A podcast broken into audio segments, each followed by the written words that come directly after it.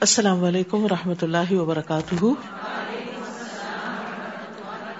کیا حال ہے سب کا؟ الحمد للہ کل کے پارے میں سے کوئی اہم بات؟ ہر جاندار کو موت کا مزہ چکھنا ہے اور اس کے لیے ہمیں تیاری کرنی چاہیے۔ قیامت اور موت قریب ہے۔ موت ہر شخص کی قیامت ہے۔ یعنی اس بڑی قیامت کا ہم سوچتے ہیں کہ دور ہے، لیکن یہ جو مر گیا، اس کی قیامت شروع ہو گئی۔